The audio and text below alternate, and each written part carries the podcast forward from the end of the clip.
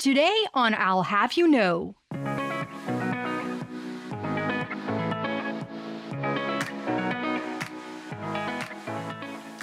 when you've got a startup business and you know you're dependent on live sport and live sport goes away you learn really quickly how to figure out how to survive and get to a time when there will be live events and live sports I'm Christine Dobbyn, multiple Emmy Award winning television journalist and Rice Business MBA for Executives Class of 2020. Today we're joined by Aaron Kanapi, co founder of Seats, a Houston based mobile app platform that puts the stadium at the fans' fingertips. From beer and hot dogs to popcorn and soda, fans don't have to wait in line or miss the game or concert. It's delivered right to their seats. Aaron is a 2008 graduate of the MBA for Professionals program at Rice Business. He shares his journey from McNair Hall at Rice to co founder and navigating through a pandemic when the fans in the stands disappeared. Thank you for joining us. thanks for having me When I first heard the idea of seats, it's one of those concepts that you think to yourself, wait, surely somebody is already doing that. Tell us the story behind it. Yeah, you know, I actually had the same thought myself when the idea was presented to me. Uh, our other co-founder, Marshall Law, was at a uh, an Astros World Series game back in 2017 and ran up uh, with his two boys to get a hot dog and, and a couple of cokes, and they waited in line for 45 minutes. Um, and they were left field seats, by the way. So while they were waiting in line, uh, Yuli Gurriel hit a home run and it went right over their seats, even to the point where you can go back and watch the clips and you can you can see his empty seats in those highlight clips. And Marshall was just devastated. That's the kind of moment you take your your family or you take your friends or or that's just why you go to a sporting event to, to catch those moments. And he absolutely missed it. So he texted me that night and and said, Hey, I've got this idea. Uh, you know, why can I get food, you know, from Uber Eats from seven miles across town, but I can't get a hamburger from 70 feet away. And my answer to him was, you know, I've, I've heard about this before. It seems like it's been done, uh, but let's investigate it. Let's find out what's what's being done, what's not being done, and and how it's failed in the past, and let's make it work. You're a 2008 MBA for Professionals graduate of Rice Business. You have another co founder who is also in your cohort. Tell us a little bit about uh, your co founders, your backgrounds, and how you came together. Yeah, so the the guy with the idea, his name is is Marshall Law. Uh, even better, his full name is Jesse James Marshall Law. Our uh, yeah, uh, it's true, and he is larger than life in person as well. So uh, he definitely fits the name. Uh, he's the one who had the idea, called me up. Uh, we've known each other for probably going on 15 years now. Our our wives have been friends uh, since they were they were little. So you know, he and I have always enjoyed talking about business ideas, when, where, and how we could start something new. And seats happen to be the one that's really stuck. Uh, Craig Ceccanti uh, is another great story. Craig was a classmate of mine uh, from that that same class in 2008. So Craig and I went through the program together, got into the entrepreneurship program while we were there under Al Napier, and and really just you know took a liking to entrepreneurship. After we graduated, uh, Craig was was over in my backyard one night, and uh, we were having drinks and and he was telling me about this idea he had to start a paint and sip studio and uh, and I said Craig I think that's a bad idea man. Uh, I don't know if you should you should do that. And uh, he did it anyway and 10 years later he's got Pinot's Palette which you know has over 150 locations around the US and Craig got connected to us. I went to Craig uh, we've stayed really fast friends for the last uh, 12 years now and I told him we were needing help finding a developer because I knew about his development background and he helped us, you know, connect with a few people. And at the end of the day, he said, Hey, let me help with that. Let me help build this. Let me be a part of the team. And, uh, and so he started building our MVP for us. And a few months later, joined the team full time as co founder. And, and today he is our CTO and he is our CFO. Uh, and and he's just been a, a, hell of an architect and a hell of an asset to the team and a big part of why we're where we're at today. You've mentioned there are competitors to seats out there. How are you positioning yourself to be the the premier stadium server? Yeah, that's a great question. You know, especially in this in this current environment. You know, so uh, I, I want to go back to to what I said. You know, when Marshall first texted me and about the idea, uh, when we looked at at what was going on out in the market, you know, there were people who had done it, they had tried it, and there were a few problems uh, that didn't lead to very good adoption. And then there were some ways we differentiated ourselves. So the whole idea of in-seat service got started back, um, you know, probably 10 years ago. And if you think back to 10 years ago, there were some serious issues. We didn't have iPhones, we didn't have Androids, you know, no smartphones that with today's capability really to speak of. And so, you know, in-seat ordering was just a, a whole different beast back then. The other thing was connectivity. You know, the the Wi-Fi, uh, the cellular service that we've come to expect as a given, uh, no longer a nice to have, uh, just wasn't as prevalent as it is today. So today, teams and venues know that you know it's to their benefit for the fans to be able to tweet about the event or to post on Facebook or Instagram or to be able to check other scores. So, you know, there's this really big digital transformation that's happened. And then, of course, we've all been conditioned for convenience by those apps like Uber Eats and DoorDash and Postmates to essentially have anything we want brought to us at any time. Now, our differentiator is that we put a heavy emphasis on we're going to call it the back end, kind of that B2B focus of the platform itself. So a lot of our competitors uh, that have come before us have just focused on the fan app and they focused on providing what we'll call a true software as a service model for the fan. Well, the problem there is that it doesn't help the concessionaires or the venues who are trying to provide that food and beverage. As a matter of fact, it makes things worse. It creates additional orders it adds to the lead times, it adds to wait times, and it just creates bottlenecks. Whereas we've built out a really, really nice um, operational component on the backside that helps actually manage that event, manage the menus, manage the venue itself, uh, what types of service are provided in certain areas, what the menu looks like. It can vary by area. Uh, how do we manage personnel? And it's all been condensed down into this really simple to use uh, platform that's very powerful, you know, in, in its ability to help manage and also report. So that's, and then the final differentiator is that we've provided a lot of the labor as well. If you think about these large stadiums, they're bringing on two, three, four thousand workers a day or per game.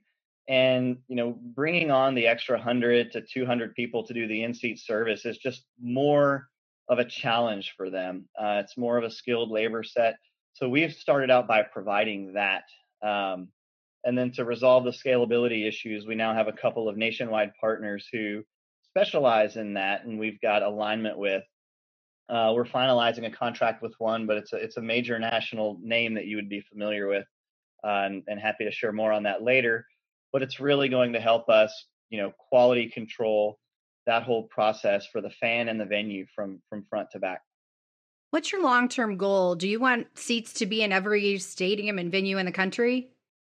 Yeah, absolutely. So, you know, our goal and it's kind of interesting, you know, when when we look out in the market, first of all, the seats team, we're very optimistic, we're very big picture people.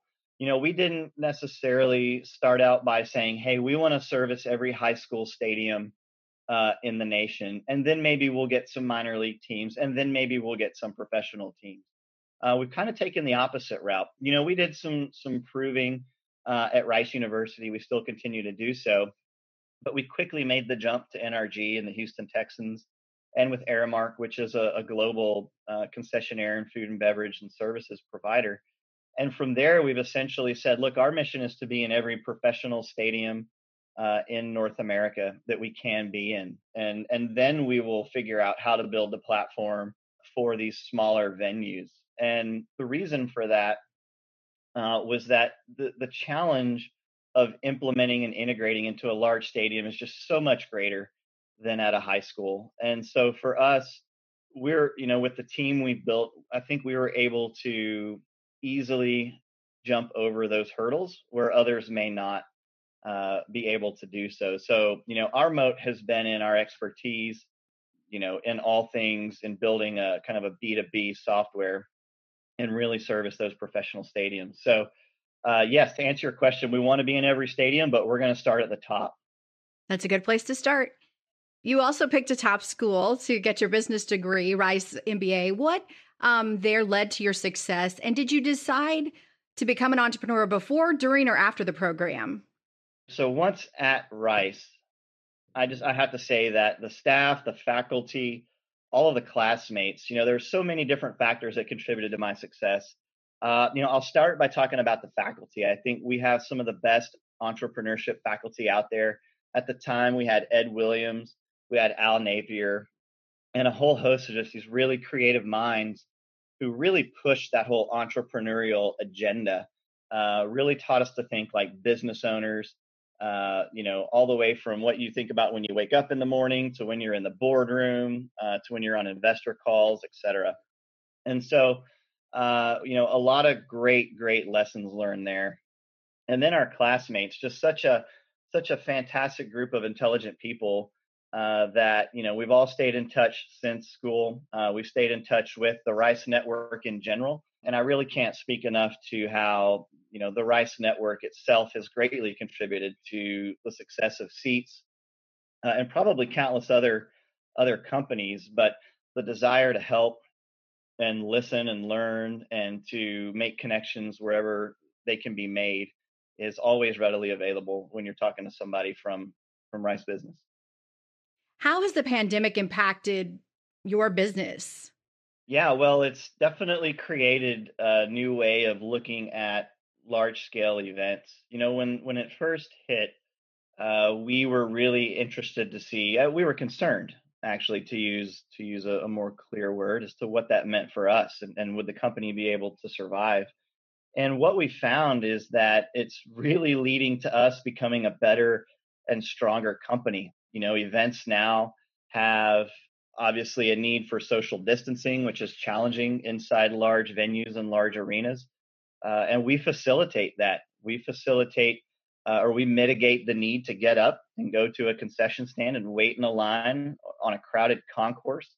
Uh, and we also, you know, allow things like fans to order their food ahead of time so that if they do choose to pick it up instead of have it delivered, they're not standing around waiting. Um, and so, you know, through that and through various other platforms that we've built, we really are focused now on okay, how do we make these events as safe as they can possibly be? How do we help the fan feel comfortable going to an event with 10, 15, 70,000 people uh, and know that they've at least reduced their exposure as much as they can without having to walk around too much? What is the current situation? When do you think we'll see sports and fans at sporting events again? Yeah, that's a great question. You know, so we're on the phone with, again, these national food and beverage providers. We're on the phone with professional teams uh, and concert venues day in and day out. Uh, we, we've had a few calls today, as a matter of fact, with the same. And, and you know, I think it's going to be sooner rather than later. There is a lot of focus and a lot of emphasis on what do we do to, again, facilitate this safe return to sport. We're not just focused on getting the food, the beverage, the merchandise into the fans' hands. We're now focused on how do we help these venues and teams actually ensure that these safety standards are being upheld and met. And so there's a lot of changes and adjustments going into our software that Craig and team are wholeheartedly embracing. You know, it's it's a great combination for us. We're able to both help people and we're able to build a better platform all at the same time. So you know, I think right now it's May. We're looking at, you know, probably a June timeframe for return to sports without fans in the stands. And then it'll be July or August before we see fans in the stands. And even then, it's going to be at a limited capacity. You know, for seats, it's an interesting outlook uh, because prior to COVID, you know, a good adoption rate at a at a large stadium was going to be anywhere between five and ten percent uh, we're likely going to be seeing high double digits now, um, you know, in the 30 to 40 to 50% adoption. So even with lower numbers of people in the stands, I think that the financial impact for us is going to be minimal, if not even to the positive. So we've we've really found ourselves in an interesting position that three months ago I, I would never have imagined. Well, and you touched on this. I think of myself even as as a fan going into a stadium, and my reason for using seats may be completely different than what it would have been several months ago. Yeah, absolutely, absolutely. You know, before it was convenience. Now it's about uh, touchless transactions, right? We enable things like uh, NFC and Google Pay, uh, Apple Wallet, all of these technologies that allow you to not have to use cash or even reach for your credit cards, interact with people, touch screens, etc. So, you know, that was kind of the stance we took in late February and said, we've got this technology. Let's start to adjust our messaging because it's really going to be important for these teams and, and these providers to get people back into stadiums. So you're you're 100% right. And your tagline is skip the line, not the game. Do you also feel when fans return, there's going to be so much hunger for sports and to be there at that event that now more than ever, they definitely don't want to miss the grand slam or the big play? Absolutely. And I, I think that this is just going to help that adoption uh, increase and it's going to help people see the the true convenience that the seats platform was originally built to uh, to provide Aaron, what advice would you give to aspiring entrepreneurs, whether young, old, or somewhere in between? Well, Christine, I'll have you know that the best lesson I learned from this actually can be related back to uh, another famous Rice graduate, a guy named John Doerr. One of his, you know, words of wisdom is ideas are easy, but execution is everything. And when Marshall first called me and told me about this idea, I thought to myself, you know what, somebody else is doing it, or it doesn't make sense financially, or you know, so on and so forth. I found 10 reasons to think about why we shouldn't do it. But he was persistent. He stayed on me. And we've really built a platform that, you know, executes differently than anything else out there in the market and in, in the world, really. And, you know, I had the same exact conversation with Craig uh, when it came to Pinot's palette. So I've learned this lesson twice in my life, which is probably you know more chances than most people should get. When he told me about Pinot's, and I said the same thing, I just wasn't sure about it as an idea. And Craig had gone out and he had executed that idea. So now I'm teamed up with two amazing co-founders, and I'm not shy to tell you that I think we've built something truly incredible that on the surface seems like a simple, easy idea, but the execution, the building of it every day is tedious and it's a grind but it's so gratifying and it's so enjoyable to watch not only what we've built you know be used in various venues and stadiums around the world but to watch it grow and to cultivate it and continue to execute to where we're now i think comparable to some of the the biggest players in the industry uh, and forming some partnerships with you know others who are are really well known household names. And so you know just because an idea seems easy just because you think it's been done before uh, don't think that it's being done correctly. Don't think that it's being done well. Go out, really vet that idea uh, because I'm sure there's a way to do it better. The world changes every day, and ideas have to change with it. The pandemic has caused a rapidly changing business environment for everyone, but especially a business that is focused on crowds or the fan experience since we last talked with Aaron, they've had a chance to essentially relaunch. Aaron, thanks for joining us for an update here on I Will Have You Know. What has happened since we last talked this summer? Uh, a few things. it's been uh, it's been a wild summer. You know, I, when we last spoke, uh, you know, there were there were certainly no live events happening. All of the the teams, the the live venues were trying to figure out how do we get back to to live events? How do we bring fans back in the stadiums? How do we keep them safe, let alone keep the teams and the staff and the management safe? So, you know, since we last spoke, we've actually had events come back. We've had sports come back, you know, led primarily by Major League Baseball uh, without fans. Uh, the NBA, the NHL, they've all had their seasons come and go without fans.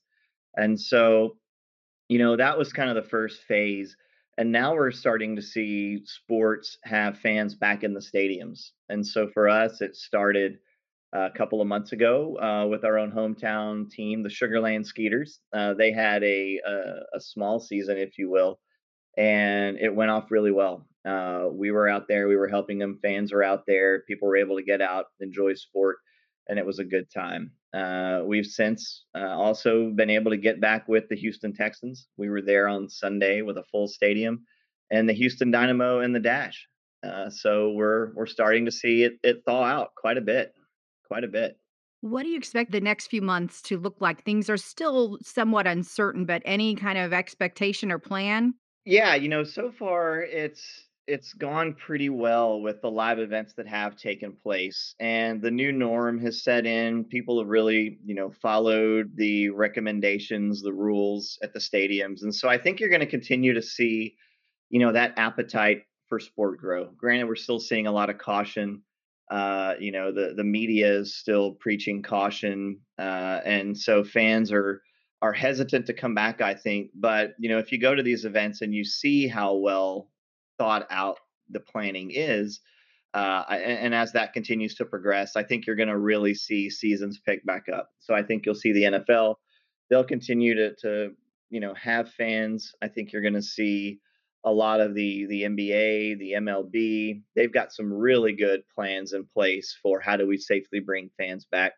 And you know, the fall is going to be uh, kind of a, a telltale time. You know, can we pull it off, and will we? And what I think you're going to to really see happen is the spring is going to be when a lot of sports come back in a big way, right? We're going to have had the NFL, we're going to have had college football, college sports. Uh, they're being played weekly now. Well, as a matter of fact, we're going to be at University of Houston tomorrow. Uh, Rice starts back October 24th. So we're going to have a lot of data points that tell us, you know, is it safe and can it be done? And so far, uh, all the all the indications are yes, this can be done. This can be done and you know there's a lot of push as you've seen for vaccines now and and so with that coming out in addition to people actually wearing their masks actually following the recommendations i think we're going to we're going to have a much improved 2021 I think people are anxious to get out and a lot of people wanting to still be cautious, but I think there's going to be a lot a lot of hunger, no pun intended, for for your services. There are. Yeah, uh, absolutely. I mean, you know, I think the summer is one thing. People are able to get outside, enjoy themselves, and so the return to sport. You know, we may not have seen kind of that that huge appetite for it right at the beginning, but I'm just thinking about the winter and with you know restaurants and bars and and venues you know being operated at limited capacity. People are going to be stuck indoors for the next few months. You know, maybe not here in Houston but anywhere in the Northeast where it's cold, they're they're going to be stuck indoors and not have much ability to get out. You know, one of our clients uh, is a professional team up in New York, and they're not looking forward to the colder weather. So yeah, in the springtime, uh, when it starts to warm up, I think you're going to see you know a huge a huge surge in demand for live events. I know when you started this company with your co-founders, the idea behind it was so that fans at an event, a sporting event or, or, a concert, they don't miss the event standing in line for a concession. But could you have never ever imagined that there would be another purpose for it in in people being able to just stay seated and not have to interact with as many people? And there's a safety element to it. Oh yeah, absolutely. You know, it, it took us a couple days to to realize that and you know when it finally hit us you know and, and, this was kind of right at the when everything started to shut down when it when it really hit us we said guys we we actually we've always been against lines. We've always been against crowds. Like that's that's what the platform is at its core right? It's it's don't wait in line don't waste your time don't be around other people. And so yeah you know that's that's probably if there is a silver lining to all this all this terrible pandemic it's that you know we have the ability to to facilitate social distancing, to mitigate lines, to get rid of crowds uh, on the concourse. And our clients agree with that. And so we, we've had great success um, implementing that, becoming part of that critical plan to return to, to live events in a safe manner. How has the pandemic changed Seats as a company and you personally as a founder? You know, it's definitely going to be one of those experiences that we look back on and say it, it made us a lot, uh, made us a lot tougher. It made us a lot more resilient. You know, when you've got a when you've got a startup business and you know you're dependent on live sport, and live sport goes away, uh, you you learn really quickly how to pivot, how to find other opportunities, how to how to figure out how to survive and get to a time when there will be live events and live sports. You know, how do you survive? And we we not only chose to to really spend the time to figure out how to survive, but it was how do we thrive during this time? How do we push our company to become better? How do we not hibernate and just get to the other end of this and then fire it back up? How do we actually work to be stronger, more more resilient? And so that's where it really came into play. You know, adjusting our marketing plan, um, understanding what our clients' needs are going to be, start signing these contracts now. Uh, and then of course you know we had to raise money during this time as well uh, and so that was that was extremely challenging um, but what we also found are there are people out there who genuinely believe in in us as a team who believe in seats as a platform and the the the capability and the and the possibility that it holds and when you find those people as you know investment partners you know you, you, grab them and you hold on to them but we weren't going to let anything stop us. There there is a way to pivot out of anything. And I would say that we we really learned that throughout all of this. And so I don't know that I'll ever tackle a problem again, uh, thanks to COVID and a global pandemic, to where I say we can't work our way out of this. So, and it's all ironic. And and you know, for the oil and gas, you know, people who listen to this, you'll laugh because I got out of oil and gas because I was tired of the ups and downs. and COVID hit, and so I still have to. I get to apply some of that, you know, oil and gas roller coaster experience to this, and I think that helped also. so one last question before we go here if i'm sitting at home watching maybe an astros game um, on my couch can i order a beer and a hot dog and have it delivered to my home Not yet, but we're thinking about that. I'd rather you go to the stadium and and uh, support the team and support us there. that being said, soon you could be maybe sitting in your office watching the game, like a lot of people are today, or sitting on campus. We're we're actually, you know, that's one thing that came out of the pandemic is we are actively working with some of our major food and beverage providers on can we work with you in business dining? Can we work with you in higher education? Can we can we service you know your your products and offerings in healthcare? So there's a lot of areas that we are looking uh, just not your home yet. I, I don't feel like competing with Uber Eats just yet, but give me another 12 months. We'll talk about it. we'll check back with you. yeah, sounds great. Okay, Aaron Canopy, co founder of Seats, thank you for this update on Owl Have You Know, and we wish you luck and look forward to seeing your continued success. Great. Thanks, Christine. Appreciate it. This has been Owl Have You Know. Thanks for listening. You can find links and more information about our guests, hosts, and announcements on our website business.rice.edu. Please subscribe to this podcast wherever you find your favorite podcasts and leave us a comment while you're at it and let us know what you think. Owl Have You Know is a production of Rice Business and is sponsored by the Rice Business Alumni Board. The hosts of Owl Have You Know are myself, David Trugliever, and Christine Dobbyn.